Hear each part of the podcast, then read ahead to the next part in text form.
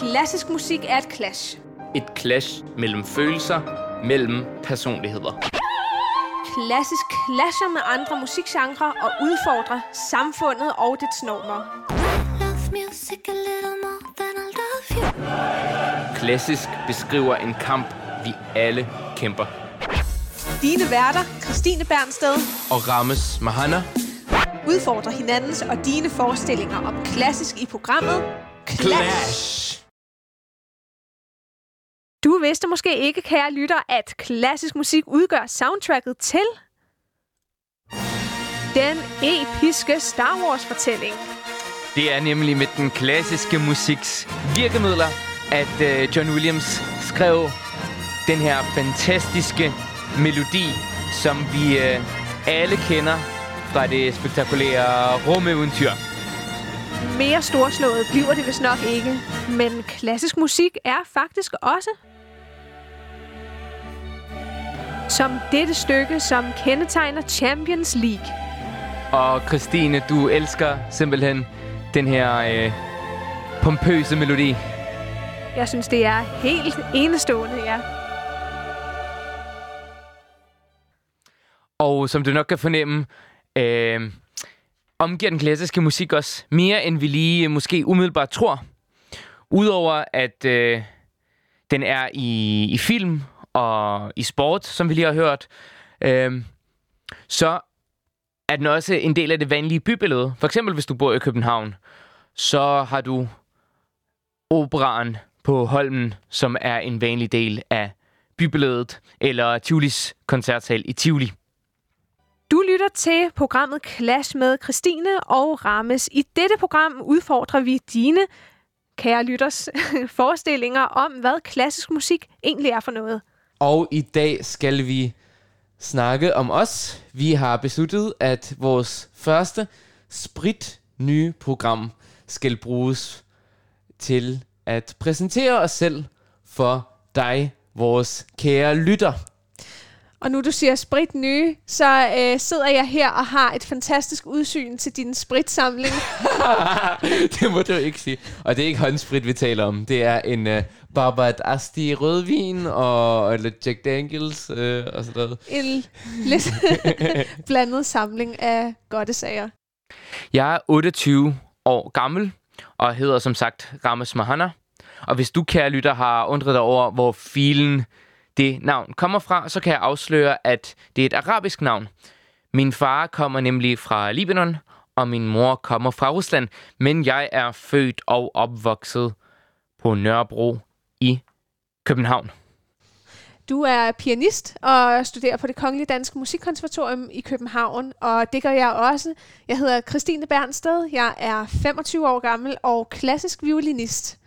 Så jeg er storebror, og du er lille søster. Åh, oh, det lyder cute. Selvom jeg synes, at øh, du er lidt en mamma nogle gange. Jeg kalder dig for Mamma Bernsted en gang imellem, fordi der er orden i sagerne Der er orden i Christine, sagerne. Det er men- simpelthen det er stringent, det her. men, Men- vi to, vi spiller sammen i en duo. Vi er simpelthen samarbejdspartnere, både musikalsk set, men også nu som radioværter, hvor vi øh, brænder for at formidle vores øh, begejstring og glæde for den klassiske musik ud til dig. Det er et projekt, vi har glædet os rigtig, rigtig meget til. Og nu sidder vi endelig her på mit værelse og øh, optager det første episode af programmet Clash. Og vi er helt op og kører over det. Vi er simpelthen på øh, Jakob Gades musikkollegie i København, som ligger lige ved siden af Kongens Have. Og jeg er kommet forbi ind i din hybel, dit fine værelse. Endnu en gang, endnu en gang. For den seneste tid har du været en, øh, en vanlig gæst her. Jeg er blevet fast inventar. mm-hmm. Og jeg, øh, jeg vil sige, at jeg er sød ved mine gæster, og du får altid kaffe eller, eller te, eller jeg fik lige en dejlig kage lige nu. Jeg bliver øh, nurset lige så godt som dine, øh, dine planter her i dit rum. så jeg kommer også til at blomstre lige så smukt, når jeg er på besøg. Du er allerede en blomst, som er sprunget ud, din søde. Nu bliver det ikke mere cheesy. Nej, men øh, jeg er som sagt på dit værelse, og jeg fornemmer jo allerede, når jeg kigger rundt omkring, clashet mellem to kulturer, men også mellem forskellige musikverdener. Præcis. Og øh, faktisk, jeg føler det som sådan ikke som et clash. Øh, jeg føler, at ja, der er rigtig mange forskellige elementer på mit værelse. Øh, der er nogle plysdyr herover, så der er en masse planter. Jeg har et akvarium.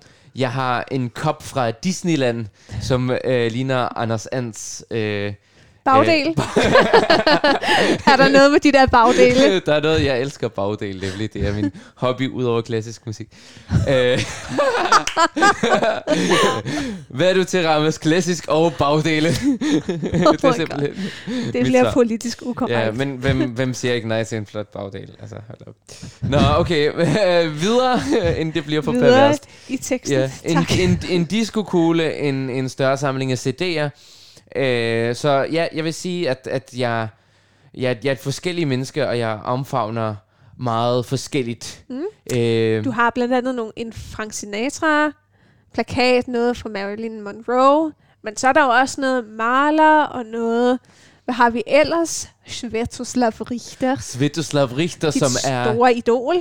Pff, idol og idol. Uh, han er en stor russisk pianist, som, som jeg selvfølgelig er, er meget inspireret af. Men jo, øh, det betyder så også, at jeg er åben over for andre musikgenre end, øh, end klassisk, men øh, klassisk har simpelthen øh, fylder så, så forfærdeligt meget i mit liv.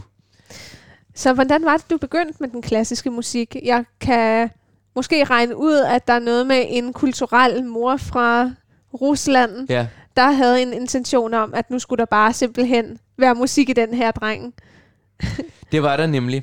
Og øh, jeg havde en lidt speciel barndom, fordi jeg ligesom kommer fra mange forskellige steder øh, på én gang. Øh, og der, er ligesom, der har været et klassekultur der. Der har været den, min, min fars øh, libanesiske kultur. Han er fra lille landsby i Sydlibanon.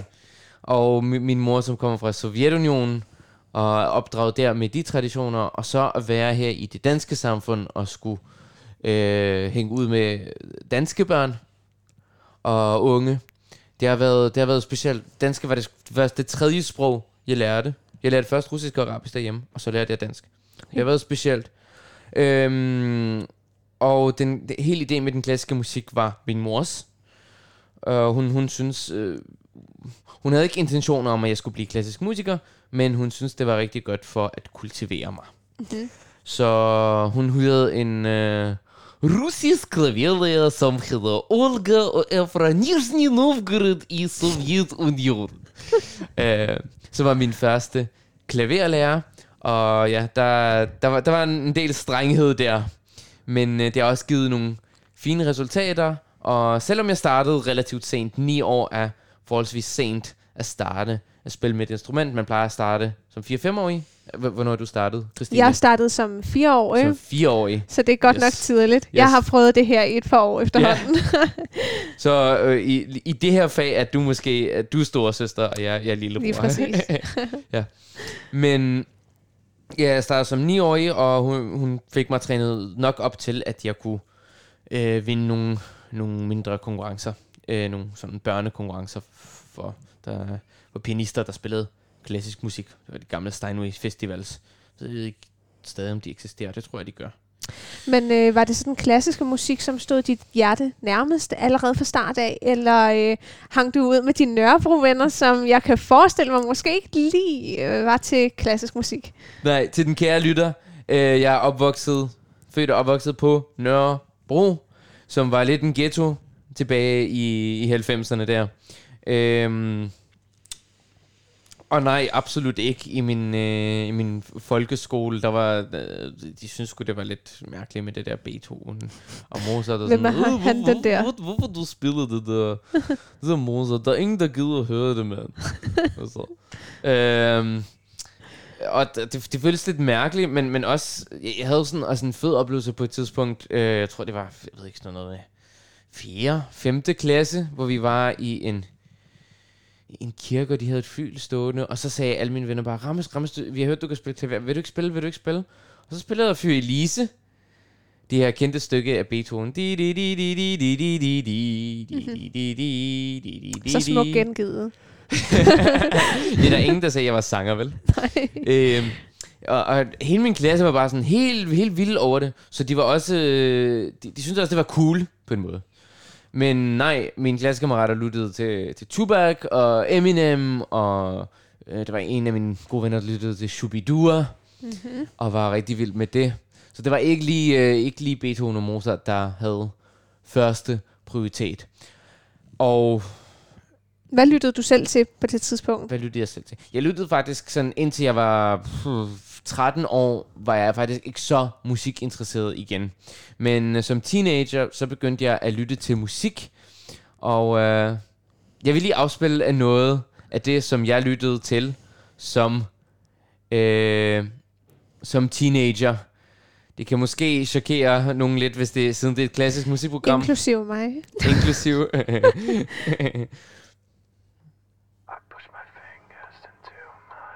Okay. Ikke klassisk musik. Nej.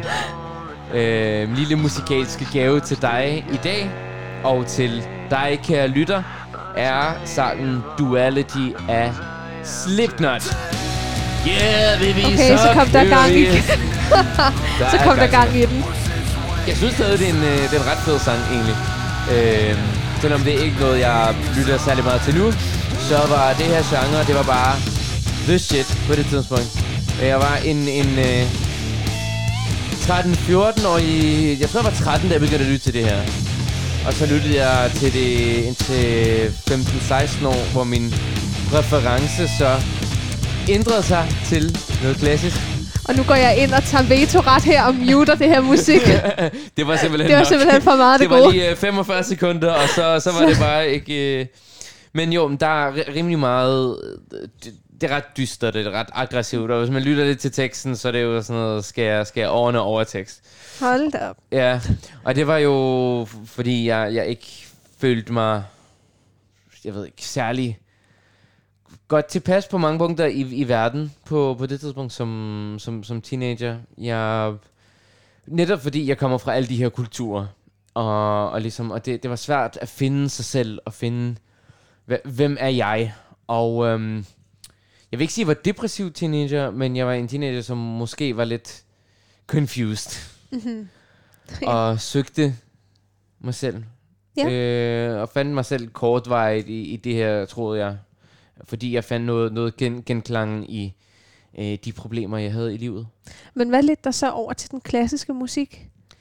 Ja, og øh, det er jo det, der er spændende, fordi Fordi øh, som jeg hører det, så tænker jeg umiddelbart, der er alligevel en lang vej fra det her stykke, du lige har afspillet for mig, hen til Griegs klaverkoncert, som jeg ved, du har en kæmpe forkærlighed for. Ja. det er jo, det er jo meget interessant. Det, det er en, en menneskelig... Egentlig var der, var der faktisk ikke øh, en, en stor radikal overgang. Det, det, det flød lidt naturligt. Jeg begyndte øh, at, at lytte til mere og mere klassisk i forhold til det her øh, projekt, jeg havde med et øh, orkester, som jeg vil fortælle om øh, lige om et øjeblik.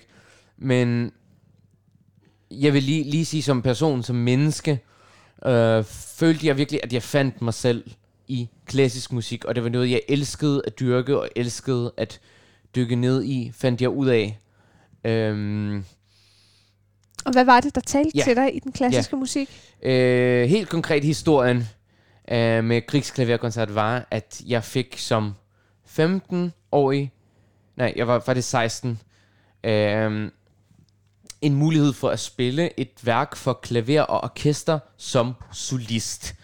Og til dig, kan jeg lytte til din information, så betyder det, at øh, man øh, spiller et soloinstrument, i mit tilfælde er det klaver, som er en frontfigur i et værk, hvor der er rigtig mange andre mennesker med, som spiller orkester, som ligesom akkompagnerer eller er baggrund for, at man kan shine og have sin egen helt personlige stemme.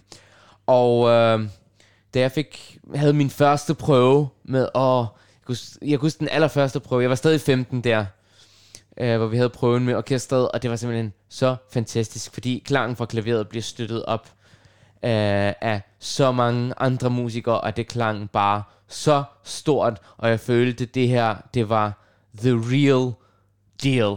Det her, det var virkelig...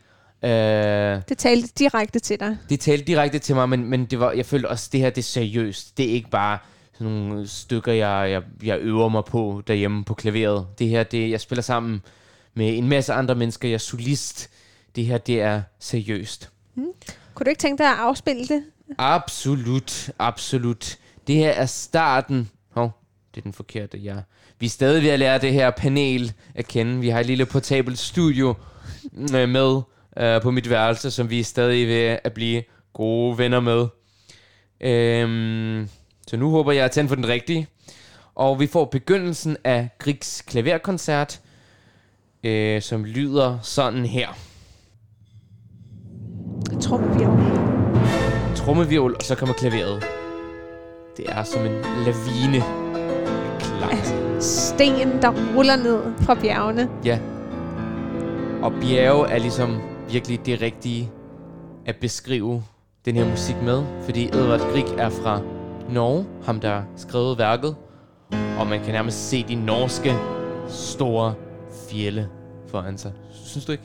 Absolut. Jeg får også en klar association til den norske øh, natur. Mhm. Mm-hmm. De store øh, klipper og bjerge. Præcis.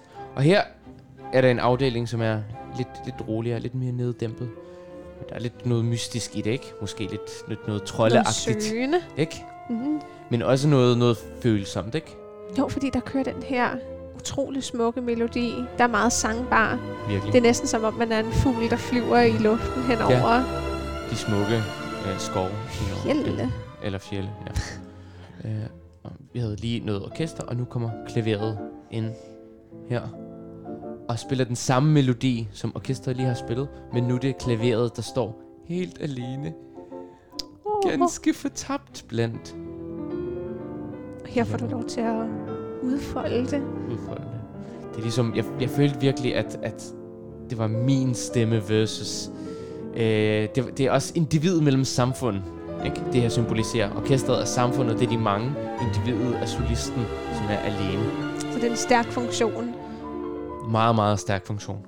Og det er nok min klaverkoncerter som genre er måske øh, min yndlings inden for øh, den klassiske verden. Fordi udover Griegs klaverkoncert er der mange andre komponister, som har skrevet også nogle helt fantastiske klaverkoncerter.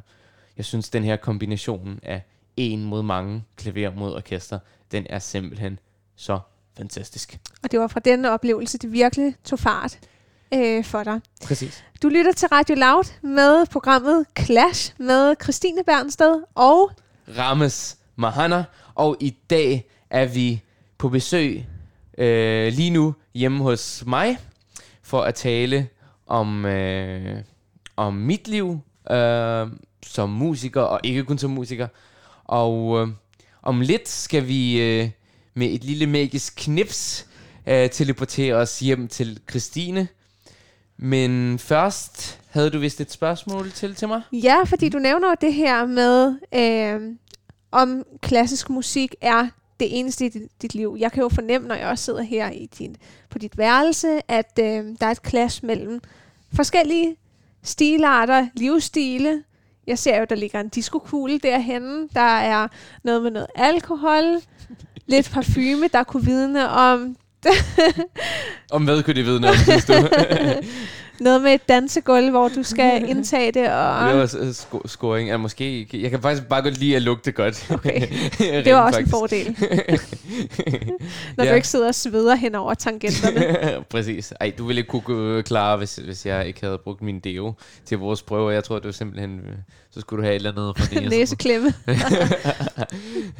Ja, men, men som jeg nævnte før, ja, jeg er et øh, menneske, som, som er meget øh, fors- forskelligartet, tror Du jeg. dyrker forskellige ting. Jeg dyrker forskellige ting. Og ja, du nævner diskokolen, og jeg synes virkelig, du accenterer dig på den der diskokole. Der er vi, der er vi nemlig lidt forskellige.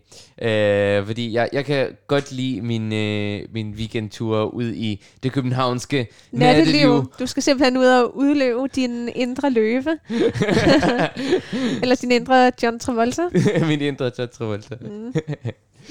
øhm, ja, jeg kan, jeg kan godt lide, jeg kan godt lide at tage, tage ud og danse og få en øl eller 20. Så kan jeg jo forestille mig, at det ikke er lige er klassisk musik, du lytter til der. Nej, det er det nemlig ikke.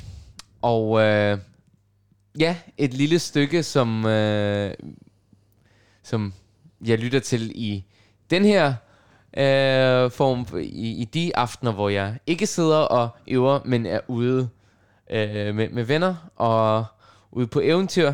Det skal siges, at jeg allerede er blevet udsat talrige gange for det her stykke. I hvert fald din version af det. Og din øh, fantastiske sangstemme, når du udøser den på mig. Ja, jeg er radiovært. Der står ikke noget i kontrakten om, at, at øh, jeg skal kunne synge godt, okay? Så okay, du det, er tilgivet. Og jeg, jeg vil gerne sådan høre dig synge måske ind på et tidspunkt. Nu får vi se. Men her kommer det. Jeg tror, uh, du kan lytte sikkert har hørt den en eller anden konstellation. Det er stadig populært. Øh, bare klubber, whatever. Og bare generelt på, når man hænger ud med vennerne. Det er Titanium af David Guetta featuring Sia. Og for mig er det her musik, udover at jeg bare elsker at danse og give den gas. Jeg siger heller ikke, at jeg danser godt. Der var heller ikke noget i kontrakten om, at jeg, jeg, jeg sidder og kigger enormt skeptisk på dig. det gør der. Det er Christines 24. gang, hvor vi lytter til Titanium, og det er bare... Øh, nej. Nu må det snart være nok. Men skal du så ikke have lov til at udleve det og synge med? Nothing to lose. det var ikke en opfordring. jeg tror lige, vi mistede uh, sådan 1000 lytter lige der. Der faldt uh, lyttertallet drastisk. Nej, men for mig, det at tage ud og danse, det er også sådan det der med at bevæge sig fysisk til noget musik. I am titanium. Det med at bevæge sig fysisk til noget musik, det er simpelthen en, en måde at komme ud med, med en masse følelser, som man, øh, man har lukket inde en masse stress, øh, som, som man ikke ligesom får udløsning for i normale hverdag. Stress over svære passager ved klaviaturet, øh, jamen, hvor du det, sidder det hammerløs. Jamen, det, det, det kunne være noget. Og så bare få lov at, at lade sin krop slippe løs og bare øh, bevæge sig til musikken, hvordan, hvordan den føler. Og øhm, øh, ja, lige, øh, på den anden side også den her sang Titanium, det er også øh, for mig en, en sejrs sang.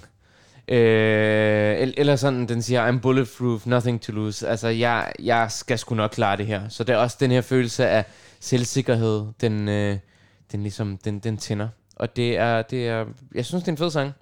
Men vi skal jo også se at komme videre i teksten. Så ja, med et enkelt fingerknip skal vi se, om vi kan trylle os fra Indreby til Østerbro i København.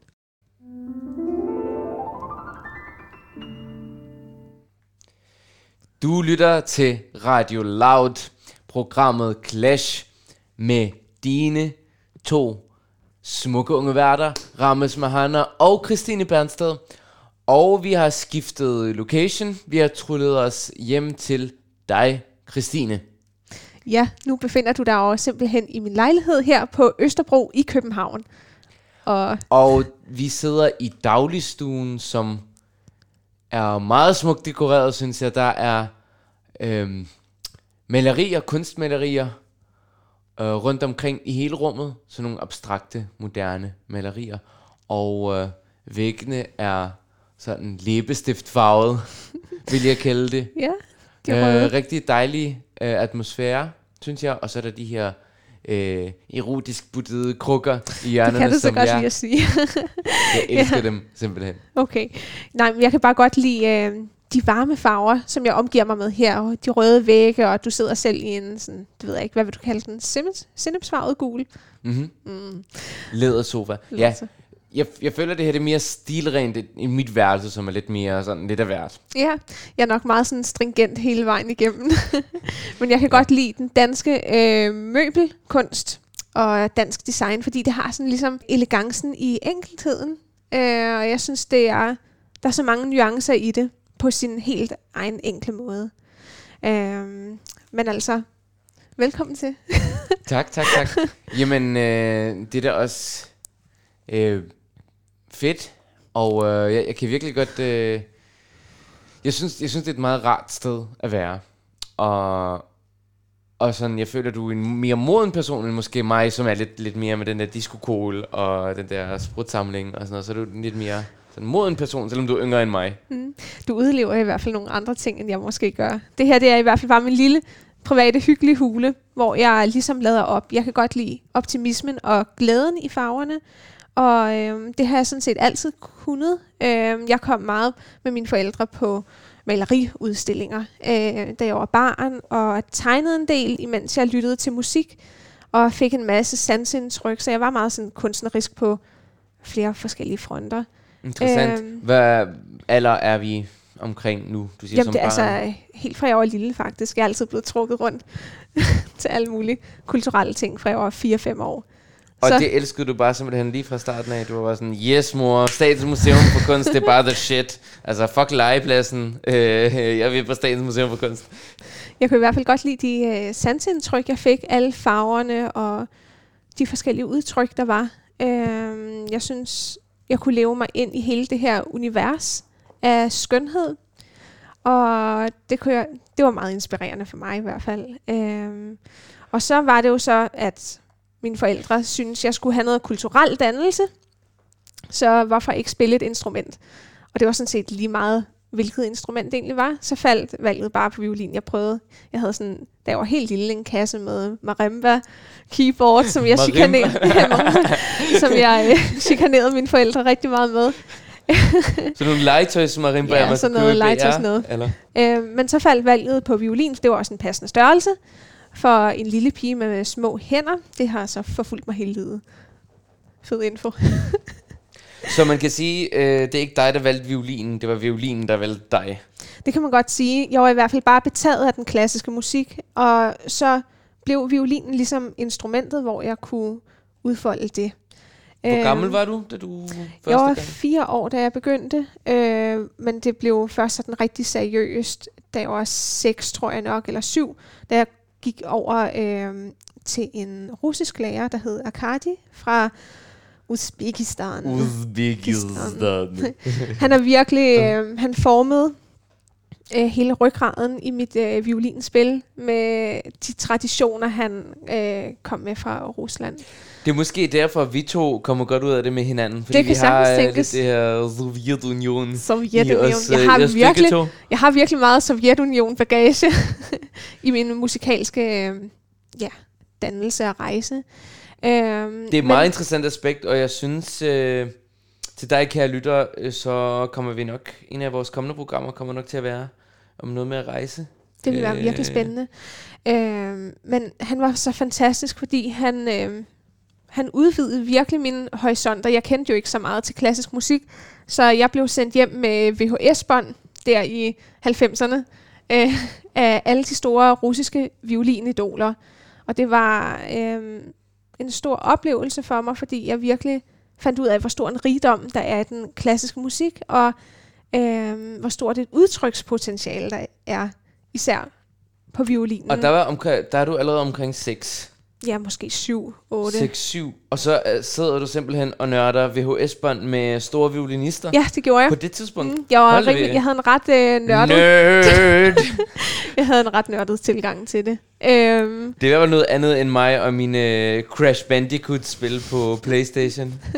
wow, det må jeg sige. Jeg synes, det var, um, det var så spændende, fordi jeg kunne jo høre um, på de her optagelser, for eksempel af det stykke, vi skal høre om lidt, hvor forskelligt øh, man kunne spille det her stykke af Mendelssohn, og øh, jeg synes bare, det var spændende at øh, ligesom udforske, hvordan man så selv kan komme til at spille det.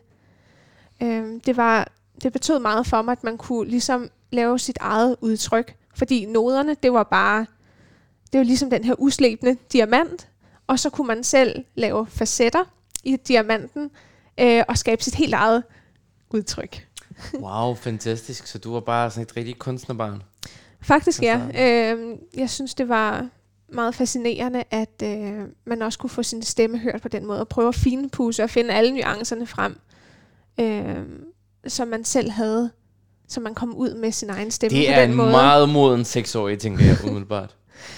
Men øh, re- respekt. Ja, det var et ret ambitiøst projekt. Og, Det må man sige. men det var selvfølgelig, altså jeg spillede ikke Mendelssohns violinkoncert, da jeg var seks, men det var ligesom det, jeg stræbte imod at komme til at spille. Og til dig, kære lytter, det er det, vi skal til at lytte til nu. Det er en violinkoncert, ligesom klaverkoncerten, som jeg fortalte om tidligere, øh, hvor der er soloklaver og et orkester, der bakker op. Så er det her det samme koncept, bare med et violin. Et violin. En violin i stedet for et klaver. Så det er øh, en violinsolist, der spiller op mod et helt orkester. Og Christine, du har valgt tre versioner. Det har jeg nemlig. Øh, jeg har valgt tre forskellige versioner, så man kan høre, hvor forskelligt man kan øh, lægge ud med at spille den her koncert. Det er jo som sagt bare nogle noder, der er nedfældet på papiret, men hele udtrykket ligger i den individuelle tilgang til, hvordan øh, stykket skal lyde. Og jeg glæder mig virkelig meget til at høre, øh, så hvis du kan kommentere lidt mm. på nogle ting, som du synes øh, er bedre eller dårligere i hver enkelt indspilling. Ja, jeg er rimelig kritisk, har du fundet ud af Ja, ja, ja. Christine er en øh, shady lady, og kan godt lide at øh, riste folk på barbecue. Så her kommer version nummer et. Vi hører lige starten af første sats af Mendelssohns violinkoncert.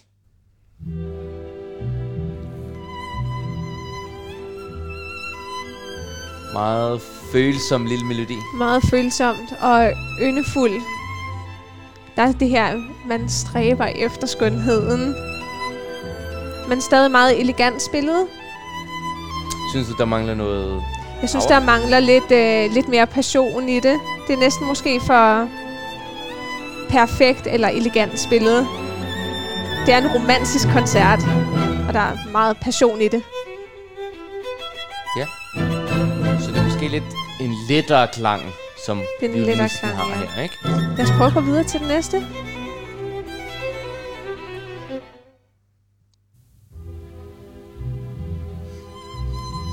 Den er så lidt langsommere. Den er lidt langsommere, det er også en ældre optagelse.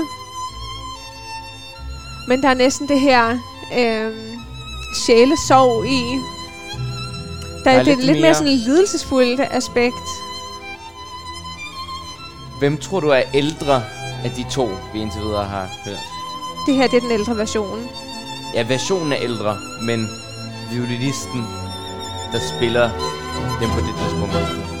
Jeg føler, at det her det er en ældre mand, der spiller det, Ja, mens den første måske er lidt en yngre fyr. absolut. Synes du ikke? Eller Jo, jeg hører sådan set det samme. Øh, der er sådan lidt mere der, er det, der er i hvert fald et ekstra aspekt i den her. Wow, lyder vildt. Dramatisk. Dramatisk og virtuost, som jeg godt kan lide at sige. Og Så vi går tager vi videre den. til Den den tredje version. tredje version.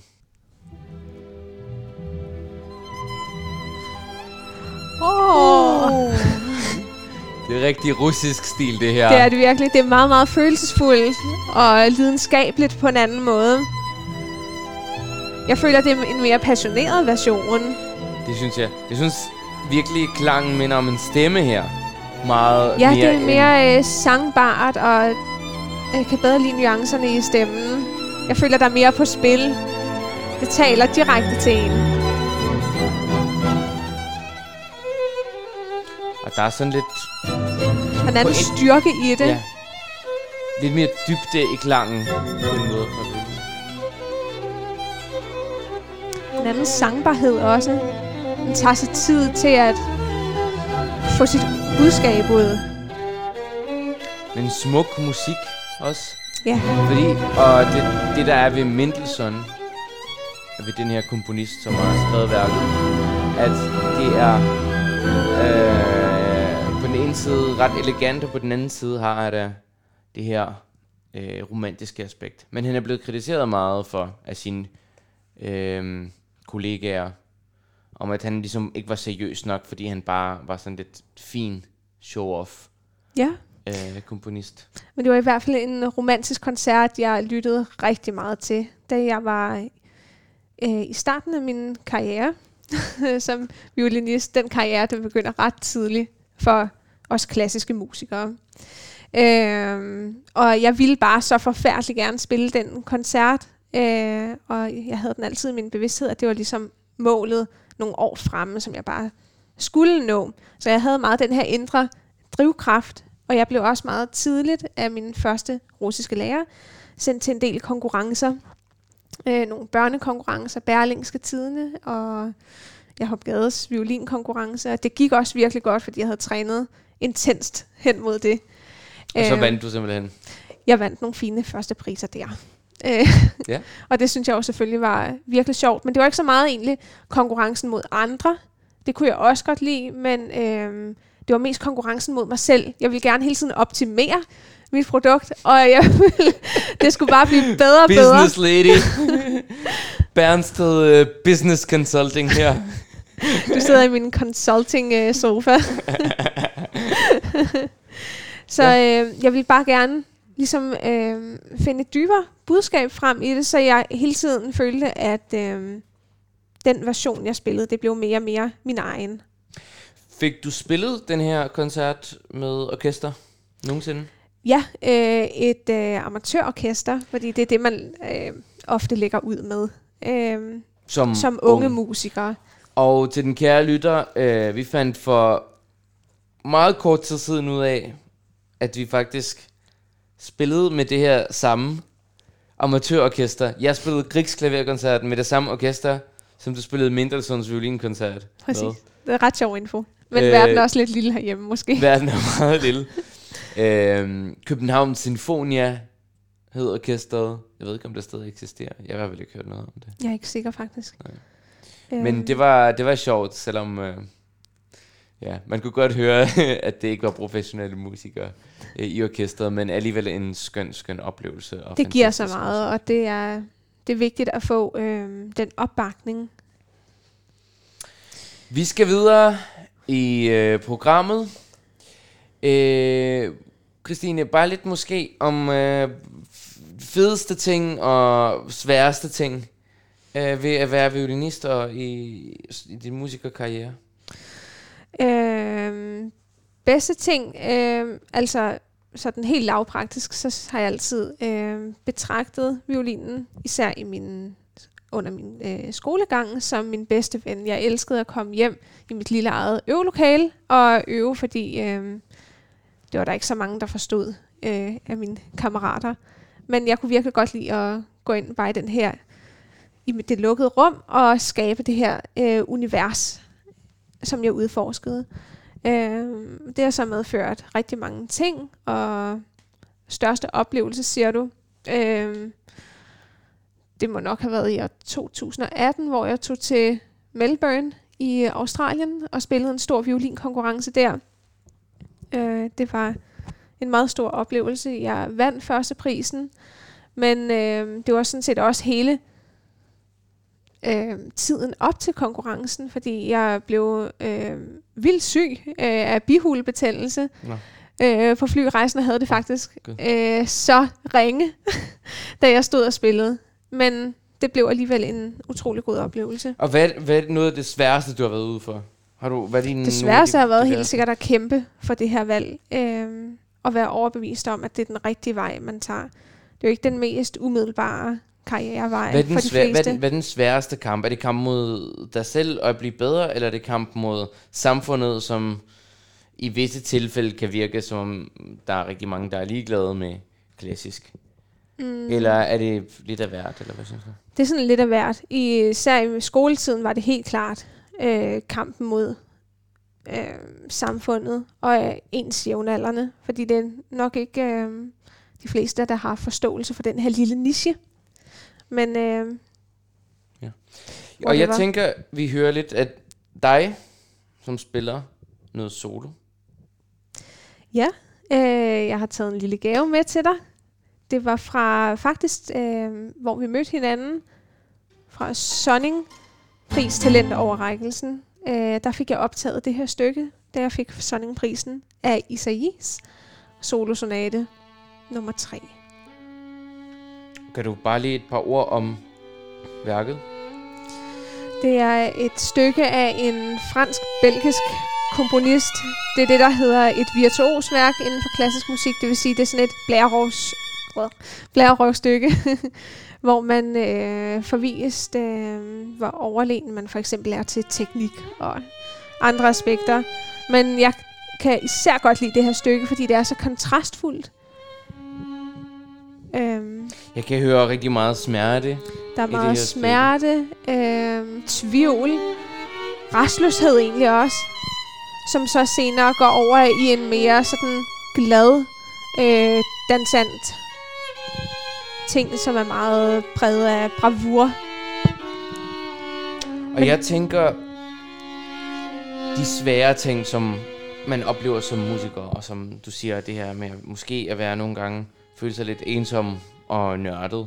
Men man kan virkelig komme ud med det her, når du spiller sådan noget musik som Isais sonate. Føler absolut, du det absolut. Øhm, det betyder meget at finde nogle stykker, der også passer til ens sindstemninger, så man føler, man afspejler det, man selv føler. Øh, fordi så tilegner man sig stykket på en helt anden måde. Så du fortæller din personlige historie?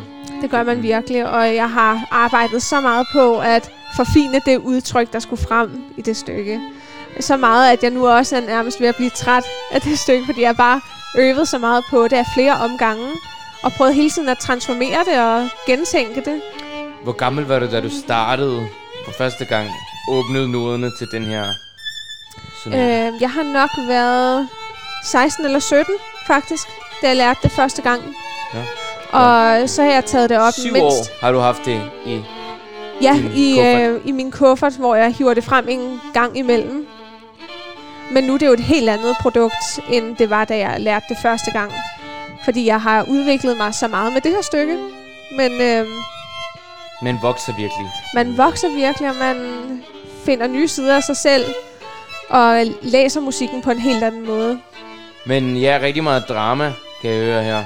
Rigtig meget drama, rigtig sådan skærende, skærende musik. Ikke? Det der med, at violinen har den der virkelig gennemtrængende klang. Ja, det er et solostykke, hvor øh, det er udelukkende violinen, man hører på. Og jeg synes, øh, kontrasterne i det er meget, meget smukke. Og til noget helt andet musik. Øh, noget af dit yndlings Disney-musik. okay. Hvad har du fundet frem til mig? er det bare fordi, du har hørt mig citere den et par gange? ja, det er Christine, der går på gaden, så synger hun altid... Øh... Nej. jeg synes, det er så sjovt og så charmerende. og øh, til dig, kære lytter, kan jeg øh, dele en lille øh, sladder og sige, at øh, Christine, som baggrund på din telefon har du de her mus fra øh, Disney's Askepot. Den øh, fede og den tynde mus. Øh, fordi du synes, det er bare så griner. Jeg synes, de er så søde. Jeg synes, det er så sjovt. Det minder mig om sådan et komisk element i min dagligdag. Jeg kan godt lide, når jeg tænder mobilen og så se... Øh jeg elsker den detalje. jeg synes, øh, ja, de, lavede, de har lavet nogle rigtig fine sange, Disney. Og, øh, de var virkelig her. gode til at øh, udtrykke sindstemninger og alle mulige følelser, som man... Og det er det jo halvbal, ikke? Jo. Det er de, det er dværgene, som danser sammen med Snehvide. Det er deres allerførste lange spilfilm fra Disney. Men øh, ja, nok er sjov ballade. Vi skal tilbage til det lidt mere seriøse. Du lytter til Radio Loud-programmet Clash med to unge, friske, klassiske musikere, Christine Bernsted og Rames Mahane. Og vi skal øh, til at fortælle lidt om os og vores duesamarbejde, fordi programmet i dag handler om... Øh, os to og vores øh, samarbejde, siden vi begyndte at spille sammen for, er det et år siden? Ja, det må det være, det omkring. Vi fik jo begge to Sonning øh, talentpris i år 2019, øh, og det var sådan set der, hvor vores samarbejde udsprang fra. Ja, du kom over til mig øh, under den her øh, reception, vi begge to var til, hvor der var tapas og champagne, og det hele var rigtig fint, mm-hmm. og vi fik overragt prisen. Og øh, så var du, ja, så var du sådan, lad os da lave noget lækker musik sammen. kom det bag på dig, at jeg øh, lige kom ind for højre? øhm, ja, det der sådan, fordi du, jeg har set dig meget som en sky pige. Og så okay. havde du ligesom bare lidt gå på mod der, og så var det bare sådan, hey, let's uh, fire up the dance floor. Og lad os, uh, lad os lave noget sjovt sammen. Så du tog, du var manden, du er stadig manden i forholdet, tror jeg. um, ja. Hvad fik dig til, til at gøre det? Jeg vidste, at øh, vi begge to vi havde været solister med det Kongelige Danske Musikkonservatoriums øh, orkester, hvor vi spillede en solokoncert hver især. Så jeg vidste, at øh, du var rigtig god og øh, matchede oh. mit niveau. Nej, okay, Oi, den bliver kottet fra. det er en stor kompliment, når man hører det fra selveste bagnisse Bernsted. det var bare en joke. Øh, nej, jeg havde hørt dig spille, og du spillede fantastisk. Øh, og jeg tænkte, at øh, der er så meget kammermusik. Øh, kammermusik, det er, når to mennesker eller flere øh, spiller sammen, og der er skrevet det mest vidunderlige musik for den konstellation. Det er, øh, men det er stadig ikke, det er sådan max 9, eller, altså det er sådan ja. kammermusik, sådan 1, 2, 3, 4, 5 af kammermusik. Sådan mm-hmm. over det, så bliver det lille orkester, ikke? Ja, men kammermusik, det er som nogle få musikere, der spiller sammen, og ligesom alle er solister og er i dialog med hinanden. Kan man sige. Præcis. Øhm, så jeg tænkte, at vi to vi skulle simpelthen spille sammen, og det blev et rigtig godt øhm, samarbejde, øh, til trods for vores forskelligheder og clashet mellem os.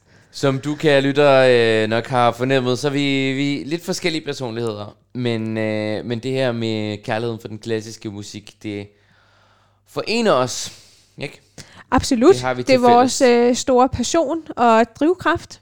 Og øh, derfor begyndte vi også at spille et stykke, der er meget respekteret og velanset inden for den klassiske musik. Det var Kreutzers øh, violinsonate af Beethoven, som vi lagde ud med. Meget øh, klogt valg. Eller? Det er øh, et legendarisk valg for øh, repertoire for klaver og violin, du, fordi den er så skidehammerende svær, både for violin og klaver. Øhm, og det skal vi høre nu, tænker mm. jeg. Det er et frygtindgydende værk, der er betegnet lidt som værende Mount Everest inden for den klassiske musik. Den har jeg ikke hørt. Det har du ikke? Nej. Er det, har du selv lige fundet på den? Eller? Nej, nej, det, øh... det, det er en ting, man siger, simpelthen. Ja, det er det. Øh... Og vi vil gerne dele vores egen indspilning af den her kortesonate med dig, kære lytter. Øh, og vi, den er utrolig lang hele værket, så vi hører bare et lille uddrag på cirka 4 minutter. Det er fra første sats.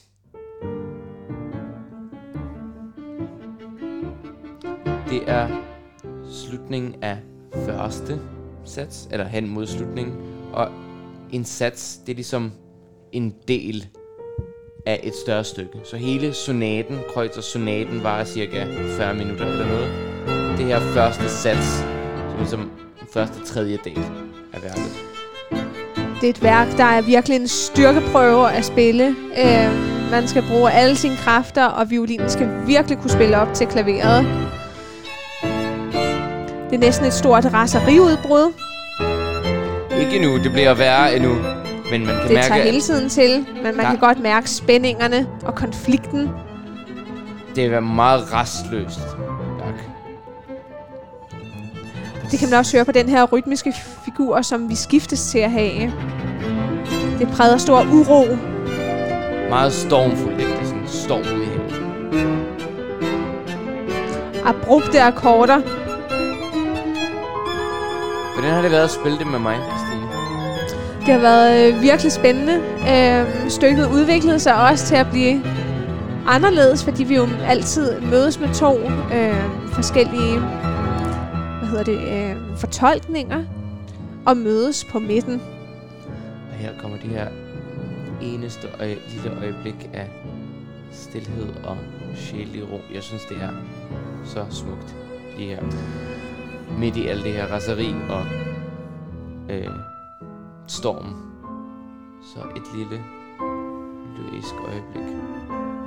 Næsten religiøst, Næsten ikke? en bøn om et spirende håb, Bedre tider. og man tror, at, at det var den solskin. Men nej, nej. Så kommer tordenværet tilbage. Og vi har, øh, jeg tror det tog os halvanden måned inden de første to satser faktisk. Før vi var godt tilfredse. Ja. Og selvfølgelig, der er aldrig ligesom et loft, man når. Sådan, nu har vi den bare, og nu er det bare perfekt. Man kan altid blive bedre, ikke? Det er også et stykke, vi har udviklet på sidenhen. Men det her, det var den spæde begyndelse, hvor vi virkelig følte, der var så meget drivkraft, og den her musik, den skulle ud. Men det skulle simpelthen ikke være for nemt for os. Vi skulle starte med et værk, der var krævende som højdesonaten lige med det samme.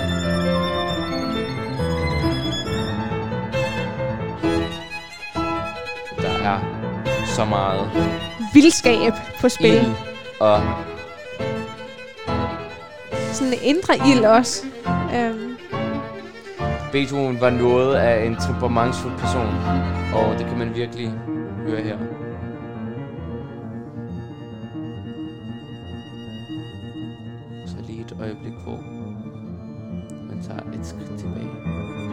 Søg lige, hvor vi er på vej hen. Melodien kommer. Igen. Vi spiller unison, det vil sige, vi spiller samme melodi, violin og klaver her. Næsten sådan et sejrselement. Jeg ved ikke, om jeg vil sige sejr. Nej, det var bare noget- der på toppen. Det var måske en ved ikke, apoteose af smerte for mig, synes jeg. Der er noget Okay. smerte. Her bliver ligesom det hele mere, mere toget i et øjeblik.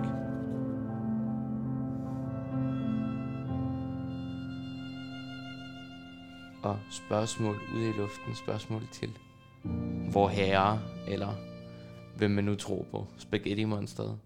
Hvad, hvad er meningen med livet? Spørgsmålet får lov til at hænge i luften. Og så... Men nej, nej. Så kommer headbangen tilbage. Ja, det er virkelig et øh, rock og roll værk.